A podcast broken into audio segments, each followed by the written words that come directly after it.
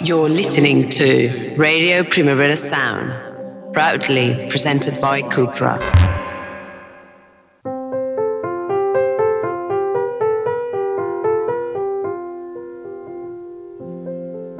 Welcome to the Weekly Review, the radio show where two adults and a young person dissect some of the cultural releases of the week while dealing with the kind of psychological issues that hinder the everyday existence. Today, we talk Black Midi's album of the week, Hellfire, which got Ben thinking about some of the weirdest records ever released, which we shall discuss. And I can't stop talking to everyone who has ears about the documentary We Were Once Kids about Larry Clark's infamous cult 90s indie film. Turn on the engine, Ramon there are roads to travel. Ladies and gentlemen, are you ready for the sporting event of the year? To the thousands in attendance and to the millions watching around the world, let's see some thunder!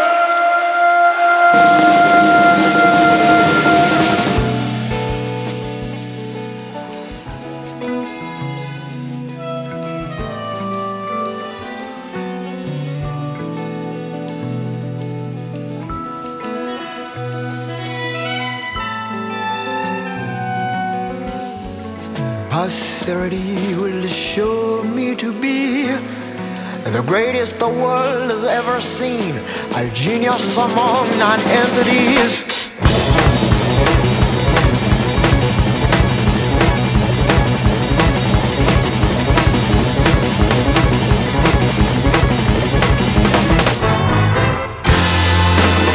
The midway clash of the century, February 41st, 2163, I was there, According to Pitchfork, uh, the preposterously talented English band's third record is pitched between clinical precision and crazed abandon. And Jason Green is very kind in citing, uh, saying things like, Words like ridiculous and crazy come up a lot in their interviews citing one of the band's members saying, We're just doing the stupid thing and somehow making the semblance of a living. Greep said on Radio Primavera Sound recently when promoting the band's third album, Hellfire. Ah, what great. Isn't, doesn't it feel good when uh, something that you've done is cited by such an influential um, publication like Pitchfork? Shaping the cultural discourse, Johan. One interview at a time. Yes, yes, yes. I, I, I was so excited. I was so Yeah. thrilled with us. Like, oh, someone listens, and it's not just anyone. Jason Green from Pitchfork. Shout out to that man and everyone at Pitchfork, the Pitchfork staff. We love you all. And we're going to be playing a little, just a little bit of that interview later as well. I found a clip that I think is very relevant to our purposes today. Well, give. I I need a professional to tell me what they thought about this album, apart from Jason Green. Someone else who reviews for Pitchfork. Ben Cardew here at the table. It's one of those like I, I it's one of those albums that like I, I find very impressive, but it's like when like I really struggled to listen to it, you know, because it's like it's all very clever. I mean, it's basically like there, there's a really good Guardian review it, like it, it, what Black Midi have done is they've done a space uh, jazz space opera that goes into free jazz while riffing off boxing and and and this is just you know they went through a whole massive list of things they've done. This is just the first five minutes. And you're like, oh my god, that's true. There's so much in this album. It's so incredibly dense that I love what it is, but it's just it, it's kind of almost frustrating because either I think even if you give it your full attention, it's too much. Yeah. You know, you can't casually listen to it at all. Um, And you know, I, I was sitting there just listening, taking notes to it, and even then, it was like, my God, how to assimilate all of this? You know, you know what I mean? Did you Um, feel the sort of little heart attack induction, like uh, like you needed to sit down and breathe at some point? Well, it got to a stage where at a while you're just like, um, where am I? What's going on? I remember like thinking like one song had gone on for like about seven minutes or something that it must have got. Um, and no, it, it was like it, it was. I was like in minute twelve. Uh, sorry, minute two or something like that. Because it was like, oh my god, there's so like this must be going on forever. But but uh, absolutely not. It's. I tell you what it is. Right, it's exactly the opposite of functional music. You know how you get songs which are like, oh, this will work well for studying, or this will work well for like having a massage or whatever. It's just not that because it will not work well for anything. Literally, it just does not. It does not work, and that is kind of brilliant in itself. I do wonder sometimes though if what's happened is basically you've got this band that are brilliant musicians. They've been like doing very experimental things. If they've just got this level where they're just like, I don't know what to do. We'll just do everything, you know? And that's great. And it's a bit frustrating, is what I thought about it, basically. Mar.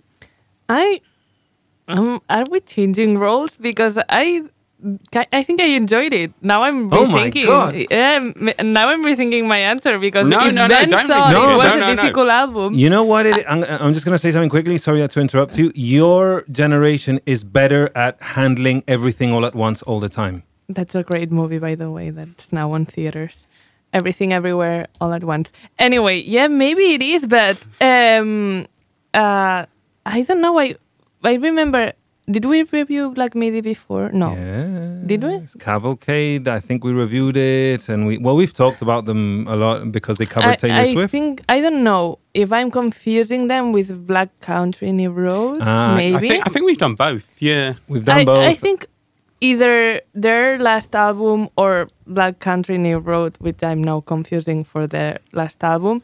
I um I it was very difficult for me to get into it and and as a person that doesn't have like a musical like knowledge or whatever, it was difficult for me to understand or to think, oh maybe I would listen to this if when I'm I don't know in the metro going somewhere. But in this case, I I saved some of the mm, songs. Like I want to listen to this.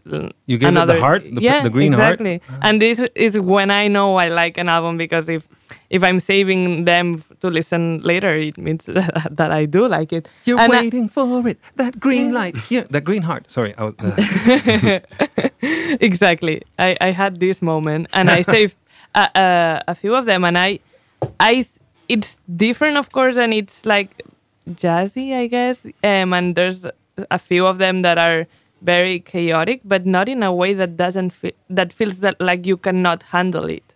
I feel like maybe I'm super clever suddenly and, and I understand black music and I got possessed by it or something. You see, some records require a time and place to be enjoyed. You could say that about most of the records we listen to here at RPS. We don't always go for easy listening, but as much as I worship the Floor Black MIDI tread on, I had a very off putting experience trying to listen to this album. I was mm-hmm. caring for my daughter, trying to make her delicious lunch while baby mama was hoovering with the Dyson, and baby wanted daddy's attention. She wanted to be picked up, she wanted me to play, and I had like water boiling to steam her vegetables so that they retain all the nutrients and all the flavor, but they're nice and tender for her to chew on with her baby teeth. Among this, Geordie Greep is chanting or enunciating his stream of consciousness like lyrics above Uh, above the cacophony of chaotic music that was creating a very stressful vibe in my house. Do not play this album with children at home, at least when you have imminent chores to do.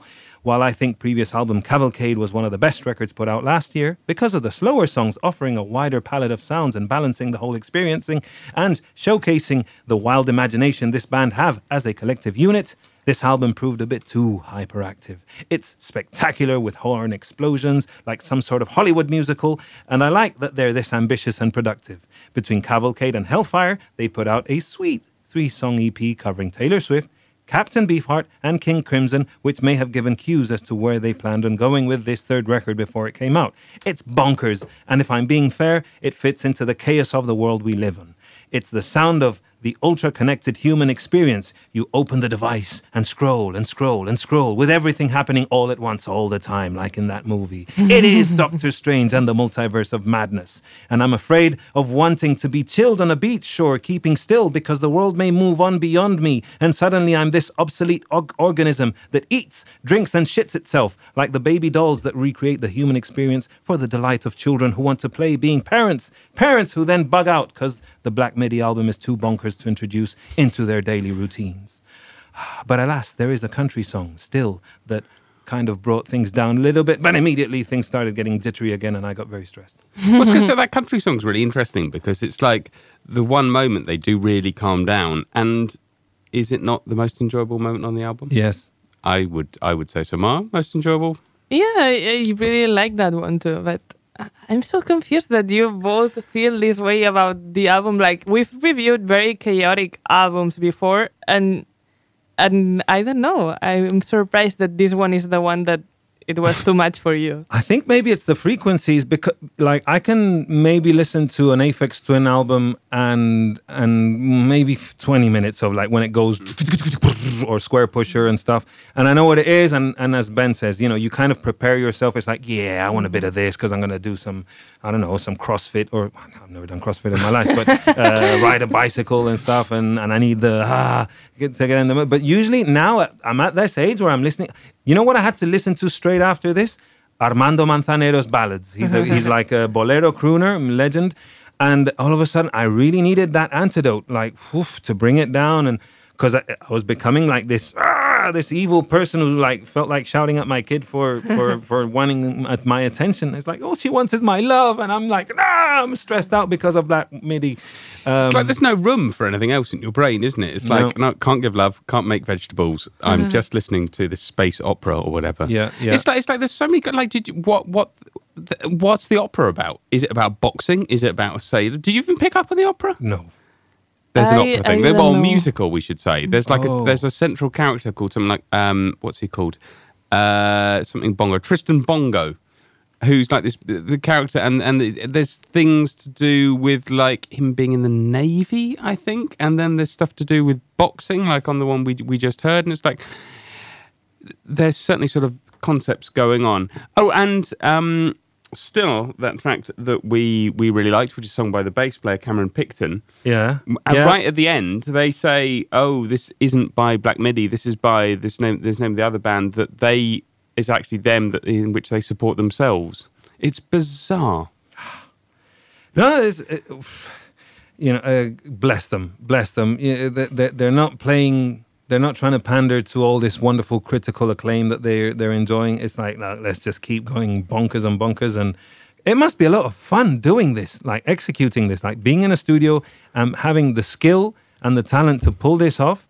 I, it can be a dangerous territory for a band when they just play to amuse themselves and don't take the listener into consideration. But sometimes it proves to be a very wonderful thing. Well, I want to play this clip um, because I think this is very interesting. It's your question. Um, we were both in the interview, but you you were you were doing the business, quite frankly. This is uh, basically talk them talking about composing music.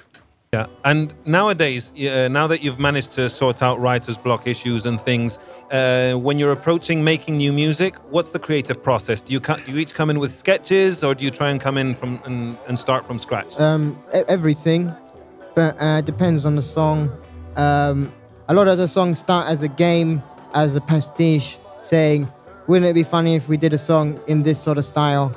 And um, of course, it never actually ends up being um, strictly in that style. But it's good to have a jump-off point of saying, "Oh, it'll be funny if we made, uh, you know, a country song or a hillbilly song or, uh, you know." A gospel song or whatever you know it's it's good to have these kind of ridiculous um, starting points. See, that made so much sense to me, pastiche, because you can imagine. I, I think that the way in which I imagine maybe this song, th- this album was made, it's like they're just like, okay, well, what would a country death metal song sound like? And they're that skilled that they can go and they can go and make it. But I slightly worry because you know how sometimes like people who are incredibly good at their instruments don't make good music. yeah, Um, that's not always true, of course, but you know, like, was it Steve Vai, that guitar player who makes Yeah. just sort of like noodly guitar albums that, that are just like terrible? And you get people that can barely make play guitar that make really, really good things. I'm not saying it's a rule or, or anything like that because there's lots of examples either way, but I do sometimes worry they're going down that. It's like they're so good at their instruments that they like it's very hard for them to be sincere. So they need to be like they need this jumping point, which like we need to be to do this kind of passage. They can't just sit and write a song about how they they feel mm-hmm. because that's too easy. Yeah. Right? It, it's like okay, no, we need to to kind of do this extreme thing, and that's great. It- that's great, but it just means that it's quite hard to listen sometimes. And like as I said, Ever, which I was talking about, um, uh, they, they say it's by the Orange Tree Boys, which is an alter ego under which they occasionally open their own shows. and I wonder if it's like okay. They had to take this alter ego to write this this, this song, you know, to, to write something a bit more sincere. But I love that. Like it, it, it makes sense that if you're a Black Midi and you make like a pastiche of everything, and it's kind of not a joke, but you do it in this kind of way. I don't know how what word would be correct here, but then if you do like a serious one, you take the alter ego because otherwise people wouldn't think it's serious because you're Black Midi and all the other stuff is mm. not. I don't know. I just re- if it, if they didn't think it that way, I think they, they they should present it that way because it makes lots of sense Yeah. and I love it. I just wonder if they're going to a bit of a cul-de-sac. You know what I mean? In that, like, it's it's difficult for them to be in a group. It, it's like a bit like the, the interview we did, right? They they kind of got into like making up stories, and they were really, they were really funny. But like, there, there was a moment where I'm pretty sure, like, I'm glad Johan was leading because I was like, uh, what, are they telling the truth or are they lying? And it was like, and they would tell these really elaborate stories. You're like, well, that's kind of interesting, but at the same time, you know, I'd quite like a, a regular answer to my question. You know what I mean? Yeah. Like like that thing about um about the the drummer like only taking it up when he was like 14 or something. yeah like when it, he's one of the best sort of most skillful drummers in the entire world. and I believe I believed him because I'm like you know quite Morgan Simpson. Uh, yeah, yeah. They- I think they saw. They. I think they even. f- I think they felt a little bit bad when they saw how much I believed what they were their bullshit, and they kind of like, okay, okay, let's tone it down because these guys are, are actually nice. and polite, you know? we're, we're lost. um, come, should we should we listen to one of the songs? Then I this really got me thinking about some of the most uh, outrageous uh, songs in my record collection. Let's have a, a, a listen to uh, "Welcome to Hell." Why not? Listen,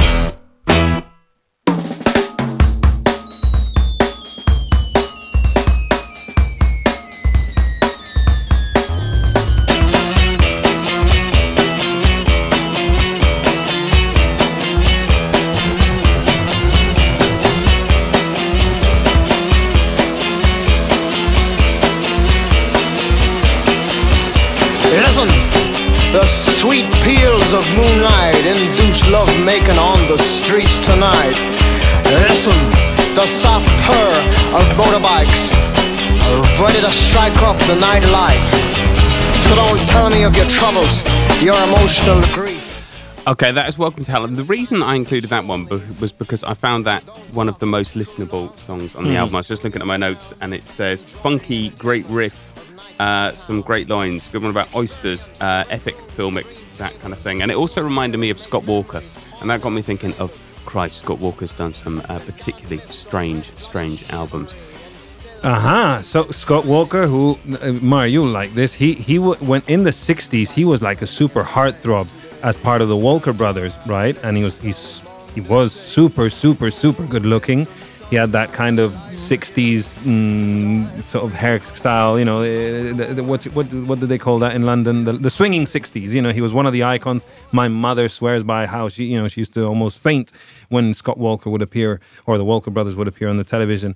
Then he went solo and he started doing like interesting music rather than the pop hits or these pop ballads that would mm, have all the teenage mm, girls going crazy. It was almost they were almost like BTS back in the day, right? But uh, and uh, but then he started becoming this really interesting guy, doing all this kind of you know Scott one, Scott two, Scott three, Scott four albums, uh, and and it just and he started getting weirder and weirder. But he'd have those kind of poignant ballads still going on, but you know with his deep sort of voice, and and then it, up until not so long ago well in the in the last few decades he was still releasing some very very uh, interesting music ben he released this album called Tilt. That's that um, uh, it was released in 1995, and I remember, you know how they used to have like in record shops, they used to have those headphones you could go and listen to new albums. And that.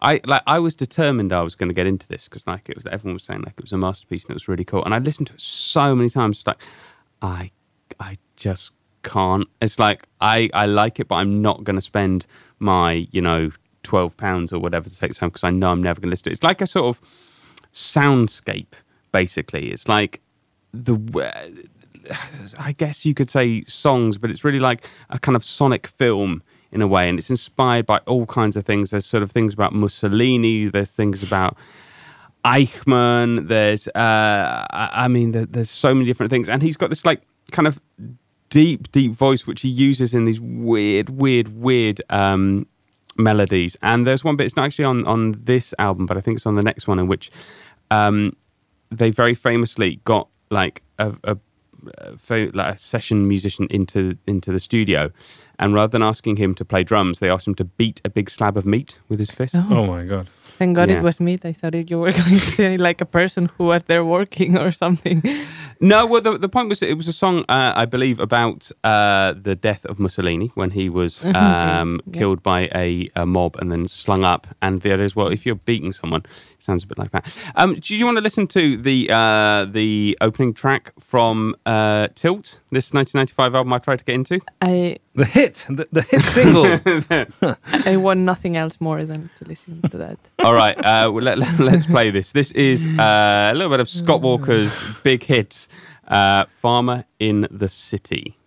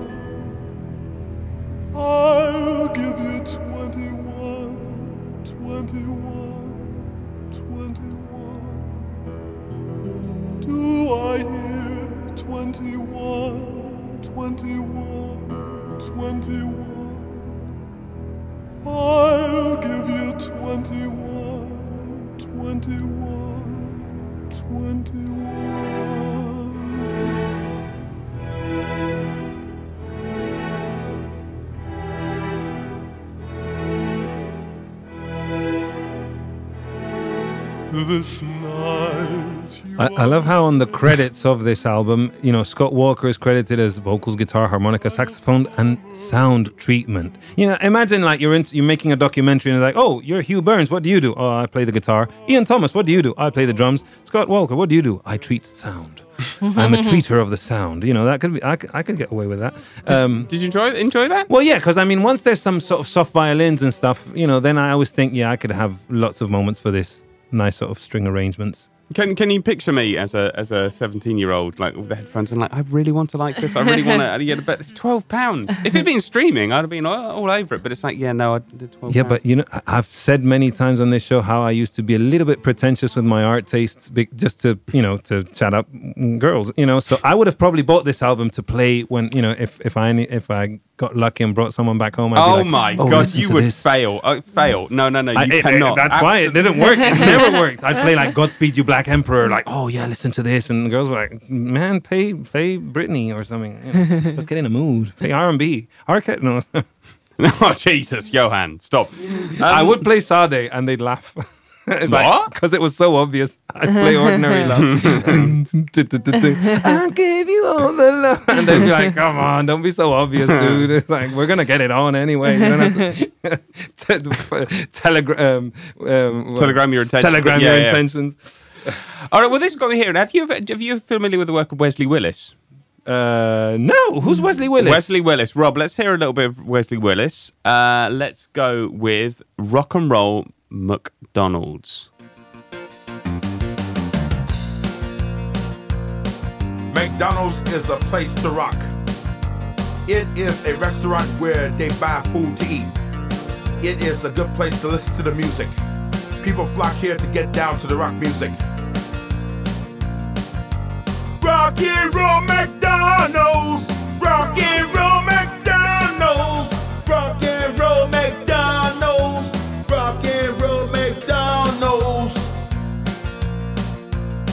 McDonald's will make you fat. They serve Big Macs. They serve quarter pounders. They will put pounds on you. I love these, uh, uh, uh, you know, the, uh, absurd kind of com- comedian artists and stuff who have access to equipment and stuff. You know, you could sit this next to like Ariel Pink or any of these kind of weird folk artists and things. Wesley Willis, okay. Uh, when's this from?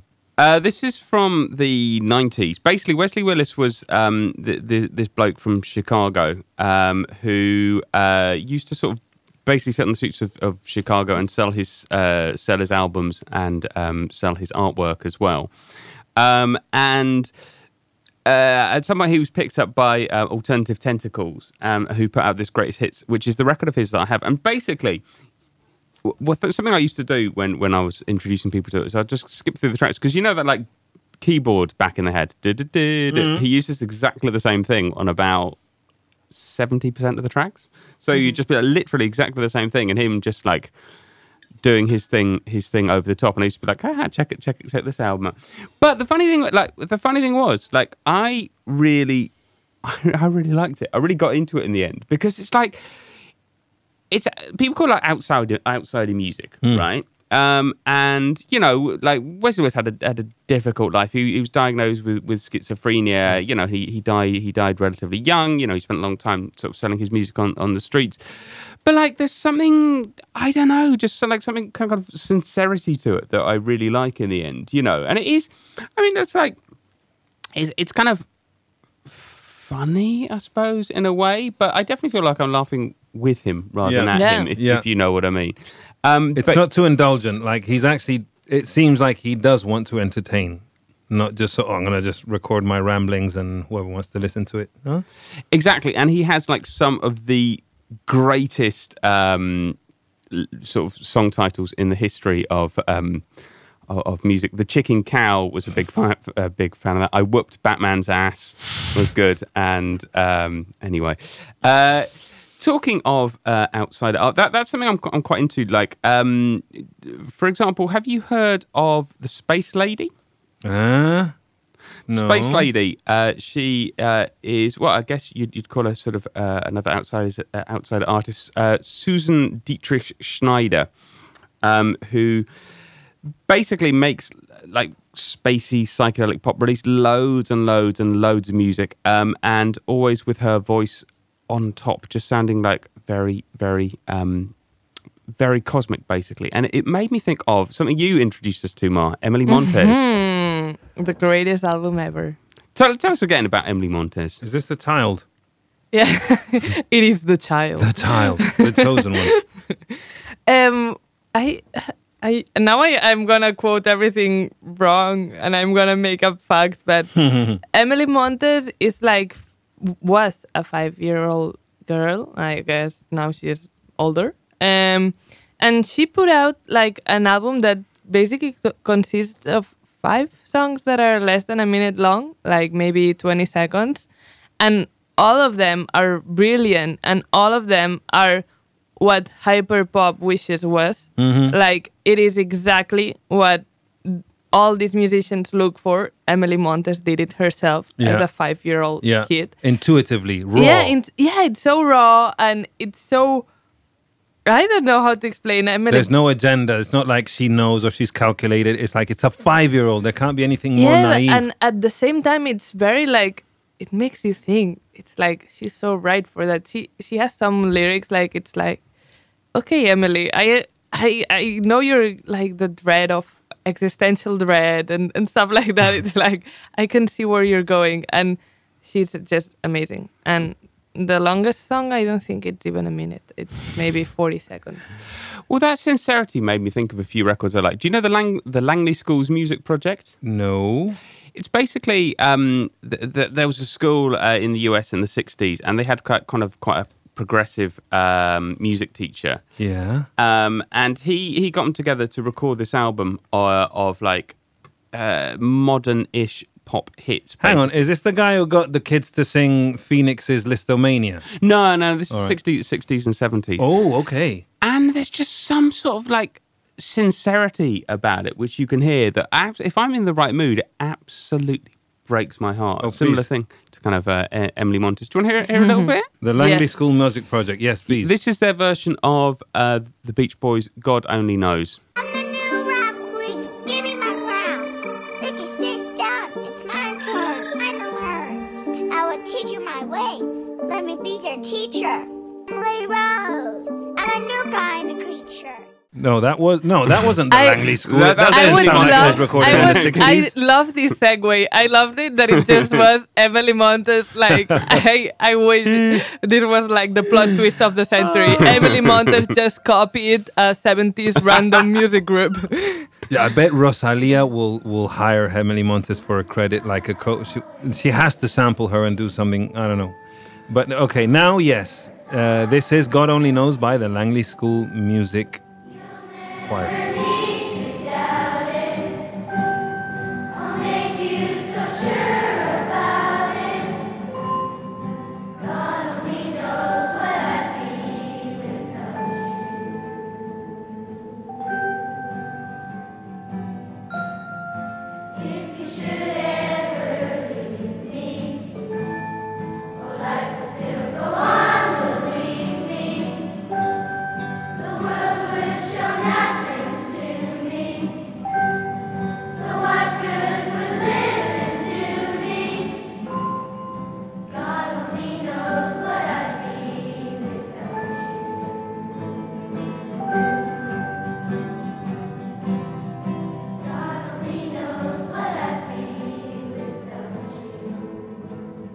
Because there's something about children's choirs that it can. It's no, it, there's a human reaction to it because first of all, we've may, may, well, a lot of us have probably sung in a in a in a school play or in an assembly or anything. So it's something that kind of takes you back. That kind of the choral sort of frequencies.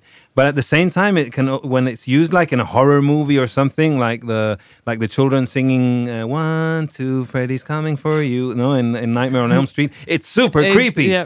it's scary. It's like ah the innocence and stuff and it's and it's almost a trope in, in horror in horror music and horror mo- movie music um but yeah yeah it's it, it's captivating you can never ignore a children's choir Well, you know what David Bowie said of their version of Space Oddity? What? He said it was a piece of art that I couldn't have conceived of. Uh, said the uh, vocals were earnest, if lugubrious, and the backing arrangement was astounding.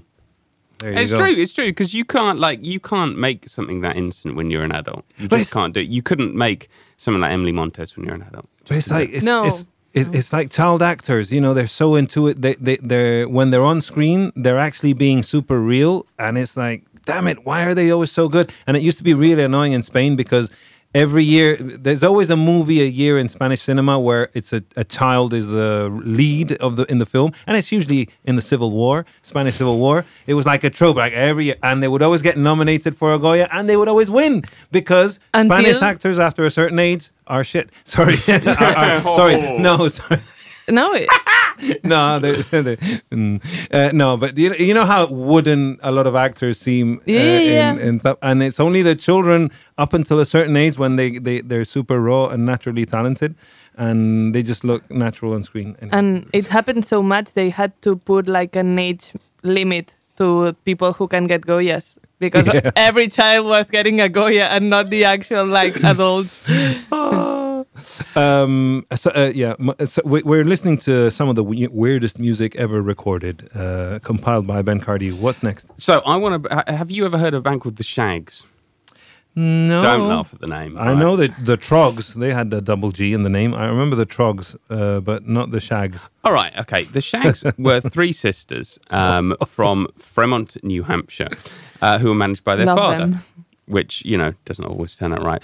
Um, but uh, so basically, um, th- he had a he had a vision, right, that his children. His daughters were going to be musical stars. I think he was actually told it by a fortune teller at some point. Oh my God. So he decided he was going to go out and buy them instruments, right? Um, and I, I don't know quite how this happened, but they basically appear to have made music with never having heard pop music before ever. And What? yeah, well, like what like what they've come up with is so utterly, utterly strange that like it's like I can't imagine they've ever heard any any kind of pop music before. It's like someone has said to them, "This is what music is is like." You know, it has guitars, bass, and drums, right? And you've got to think about things that, that are important to you. And they've just gone out and and they've made it.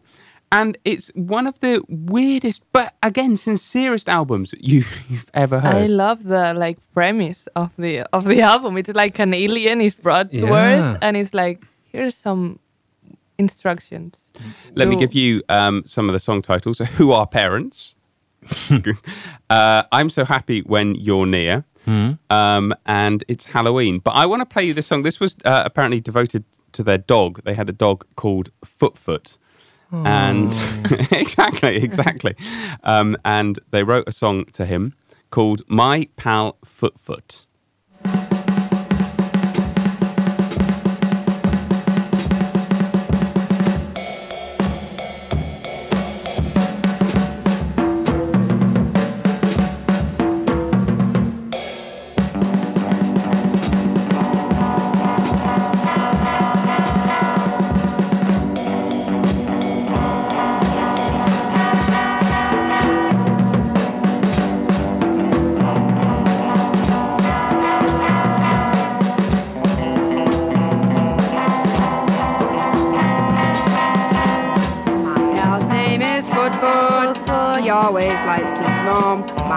Name is Foot Foot. I never find him home. I go to his house, knock at his door. People come out and say, Foot Foot don't live here no more. My pal Foot Foot, Foot Foot always likes to roam. My pal Foot Foot, Foot Foot now he has no home.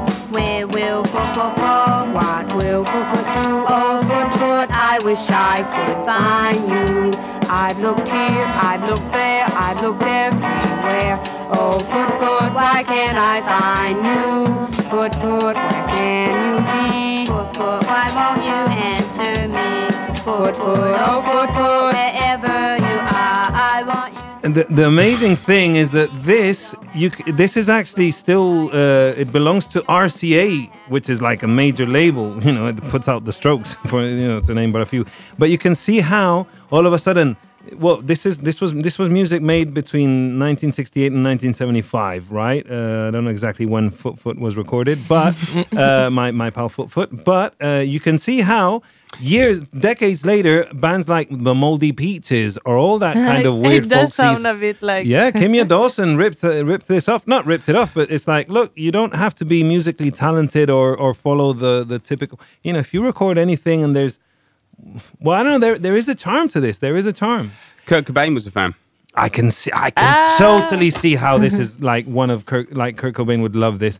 It reminds me f- of two examples that happened in Spain. One, there was this these three sisters in Andalusia called Prin La La, who they actually cut two albums. It wasn't as uh, you know they they could actually play a little bit better, and it and and it was very much guided by Fernando Vacas.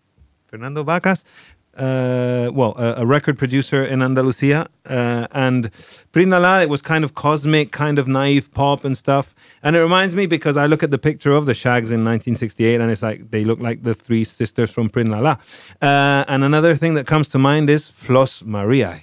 yeah. You know about this, Mar. Flos Maria were like they're like nine sisters or 14 sisters. I don't know. It's like it's a weird, mysterious story. And they started uploading music videos onto YouTube, and they're super lo-fi, and and it's just um, it's totally amazing. It's totally uh, preposterous, ridiculous. They, one of them thinks with a lisp. Uh, they don't even sing that well, but they're all dressed in like because I think one of the sisters is a fashion designer and no, makes I think it's kind of like a culty thing. it's a bit culty because their parents are super Yeah. religious. There's not much. You see, they're super mysterious, and they the only thing that they kind of said uh, publicly was that they make they were making music to cure their mother. They made a pact with God, saying that if they if if uh, if uh, saying that if that God asked them to spread the message through music, and that that way they would save their mother, and it was.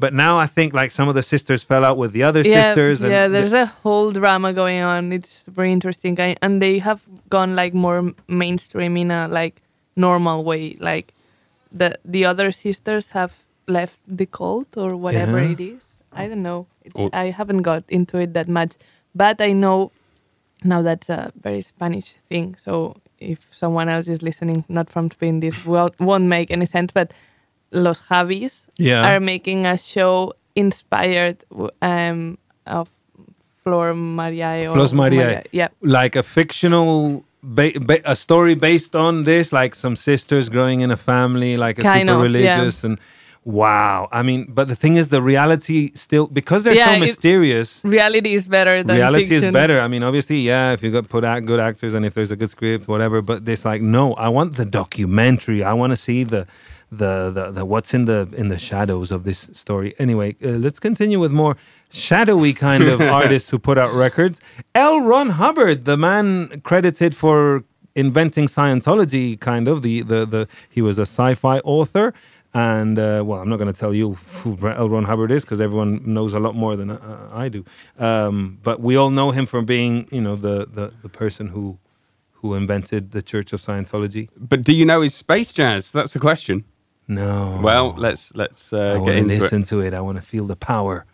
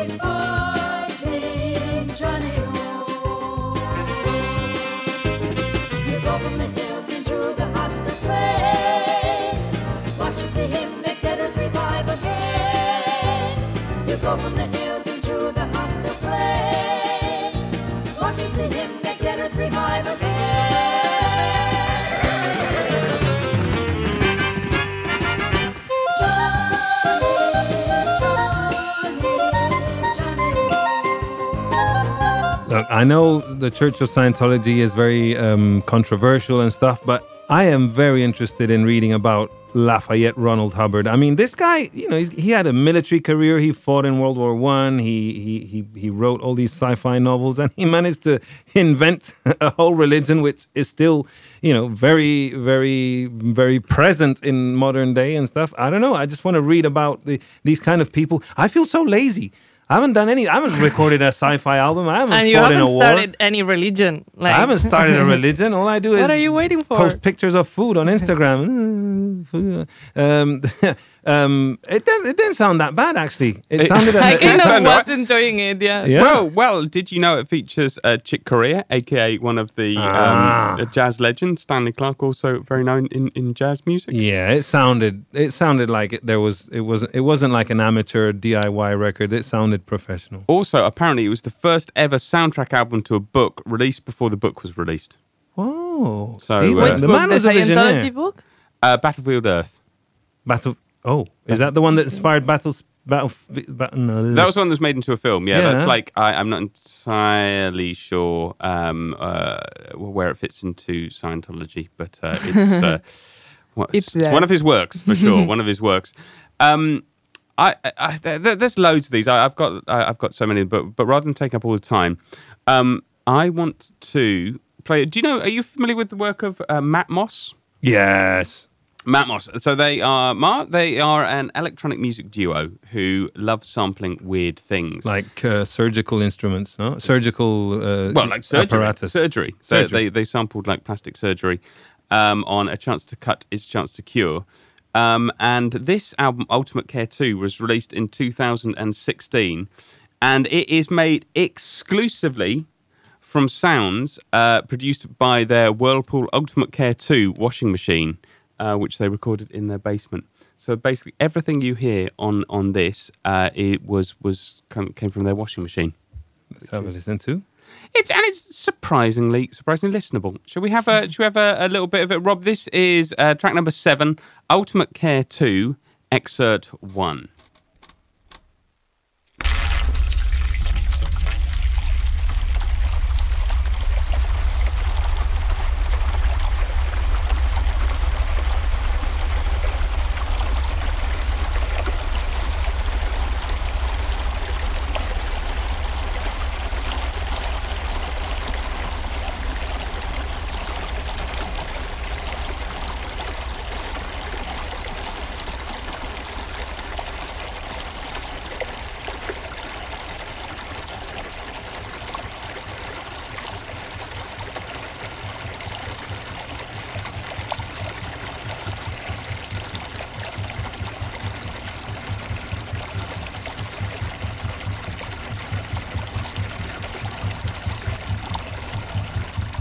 Ah, there comes the drum in. I can feel the groove kicking in.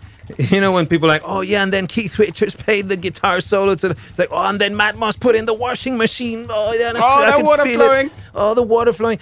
That what Rob was saying is like this for for fanat for enthusiasts of ASMR is like the best album of all time, and it gets me wondering like. I go. You you think of ASMR being this millennial thing because I never heard of ASMR before mm, millennial Instagram.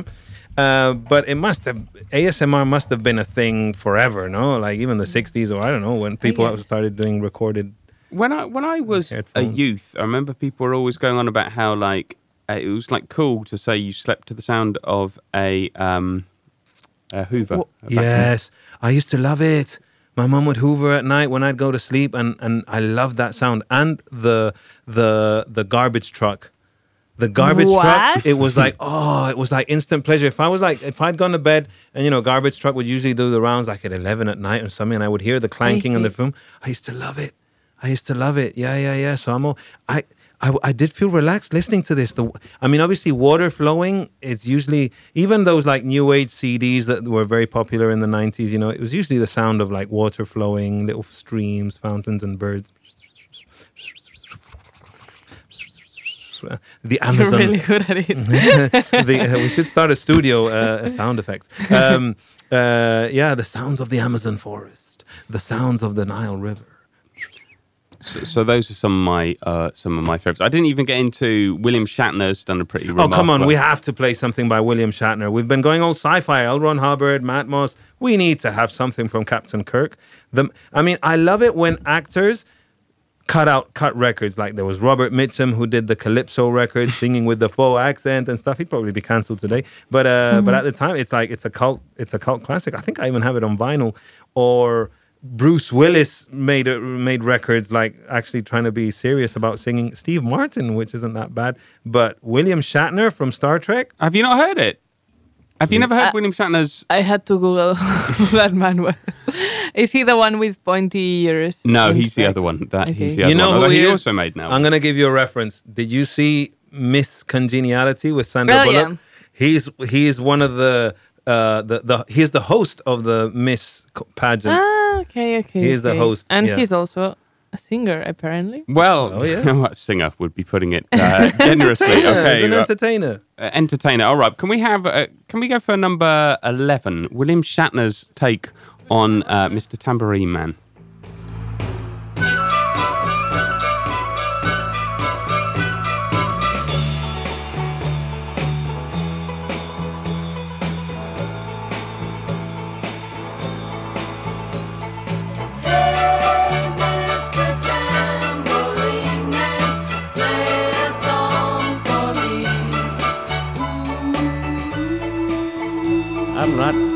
Sleepy, and there is no place I'm going to.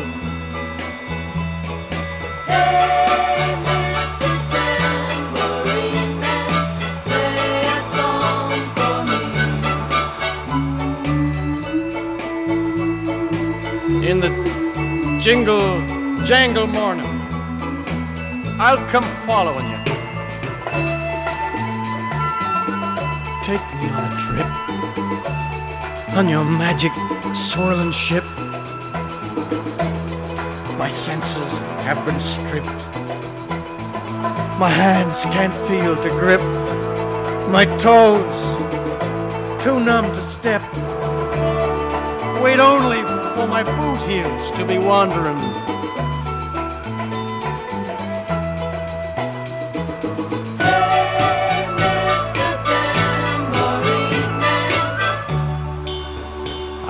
Ready to go anywhere.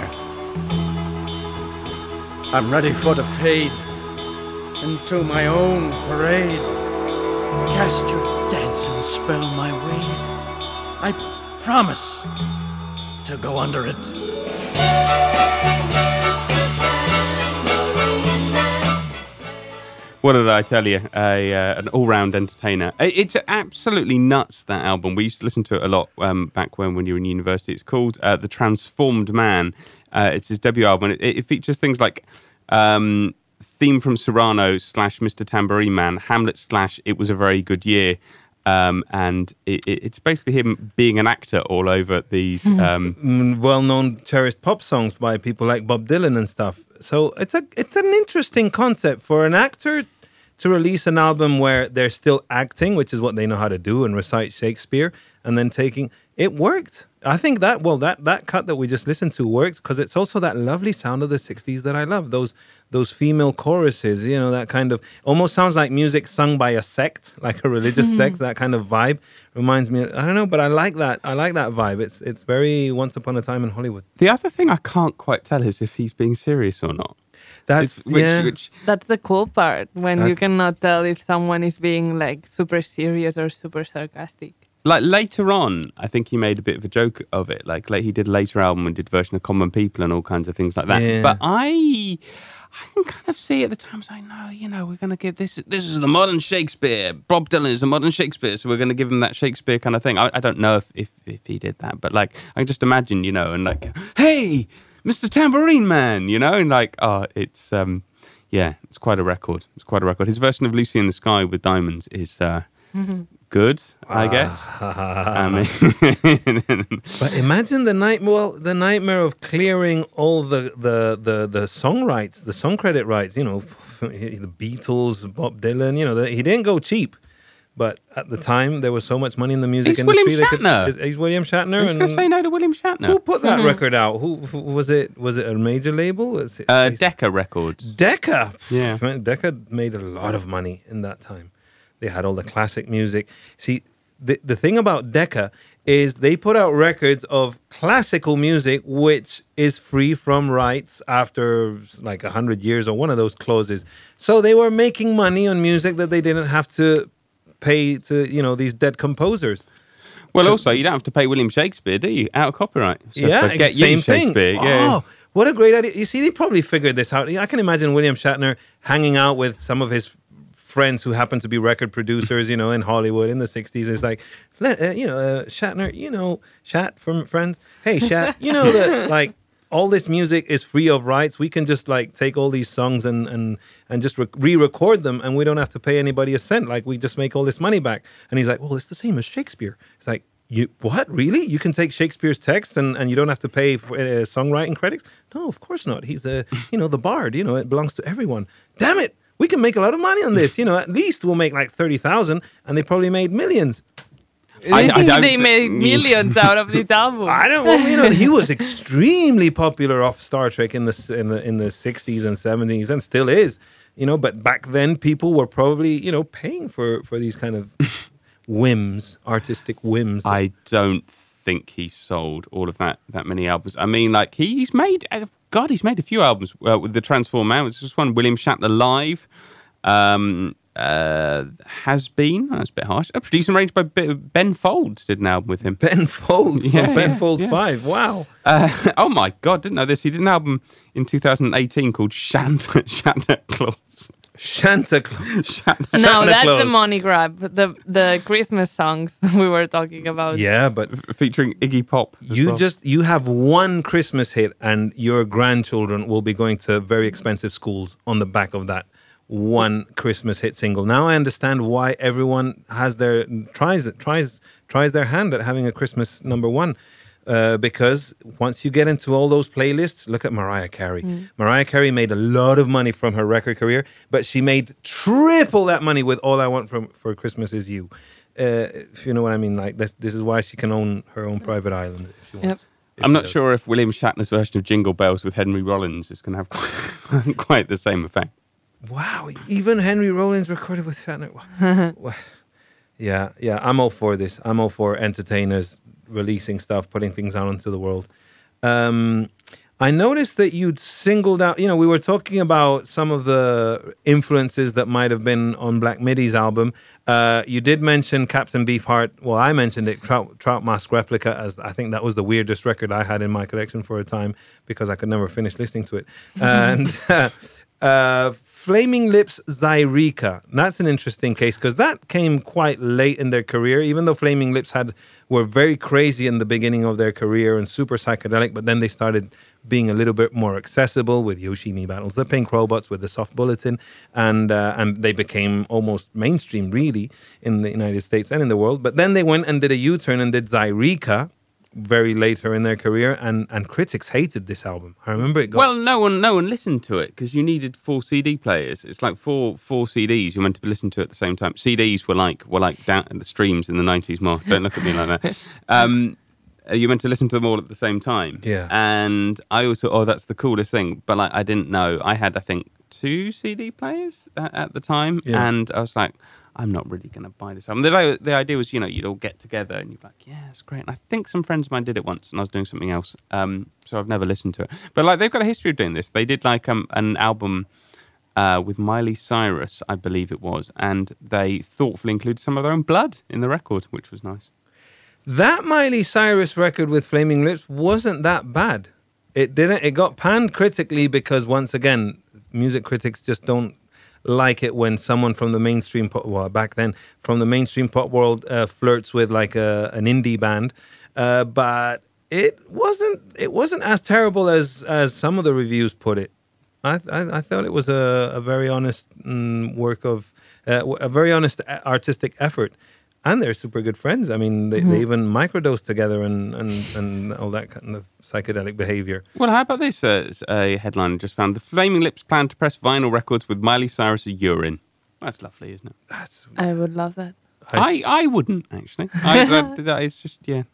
What's what's the what's the weirdest record in your collection, Mar? Well, I know you don't collect records because that's a thing of the past. exactly in in your- my head Yes. in my collection in my head but yeah to me the answer was super fast it's joanne by lady gaga. This is the weirdest thing to ever happen ever. And i don't think i need to explain it but obviously if you go through lady gaga's cat catalog Yeah. there's one that sticks out the most and it's lady gaga in an urban outfitters sale rag fedora like why is lady gaga wearing a fedora in the cover of her, any of her um, albums? And it's because she went crazy in 2016 and put out like a like she said it was like it was supposed to be her playing to this girl in the middle of the country somewhere crying her eyes out in the field with a drink in her hand and her kid in the other. Like who do you think lady gaga is lady gaga because that's not lady gaga that's maybe florence and the machine that maybe could even be La- um, lana del rey but not lady gaga and i'm not saying lady gaga cannot go out and experiment with other genres but it just felt like nothing of her identity was on that record. Uh-huh. And I think she even herself agreed because when she played the Super Bowl, like three months l- later after the album dropped, um, she didn't even play the album that she was supposed to be promoting. Yeah, um, and she just played one of the like a million reasons, which was the one that ended up doing the best. Um, and and it wasn't even the single. Um, uh, it's just weird, and I think she got like relief after A Star Is Born because that's exactly what she was looking for. Like, but that was her being an actress, not Lady Gaga wearing a fedora. Um, That fedora does not look like an urban outfit. I mean, it, it must have been some Vivienne Westwood or, or Uh, no, yeah, or, but or it looks la- like Lady Gaga's wearing Yeah. um, a fedora from the sale rack. Yeah, yeah. Um, I don't know. It was weird. It's there. I love the fact that it's there. And to me, the weirdest albums are always when artists do something that it's nothing like they would do, like Mhm. something very out of brand, and it feels like weird. And this is the weirdest case in my head. And that is all we have time for. Uh, Lady Gaga's pink fedora. And and Joanne, I'm actually going to go back and listen to this. Thank you so much for listening. Thank you, Rob, for your patience for putting this show together for us technically, making it uh, sound as wonderful and peng. Go out and listen to records. This was the weekly review.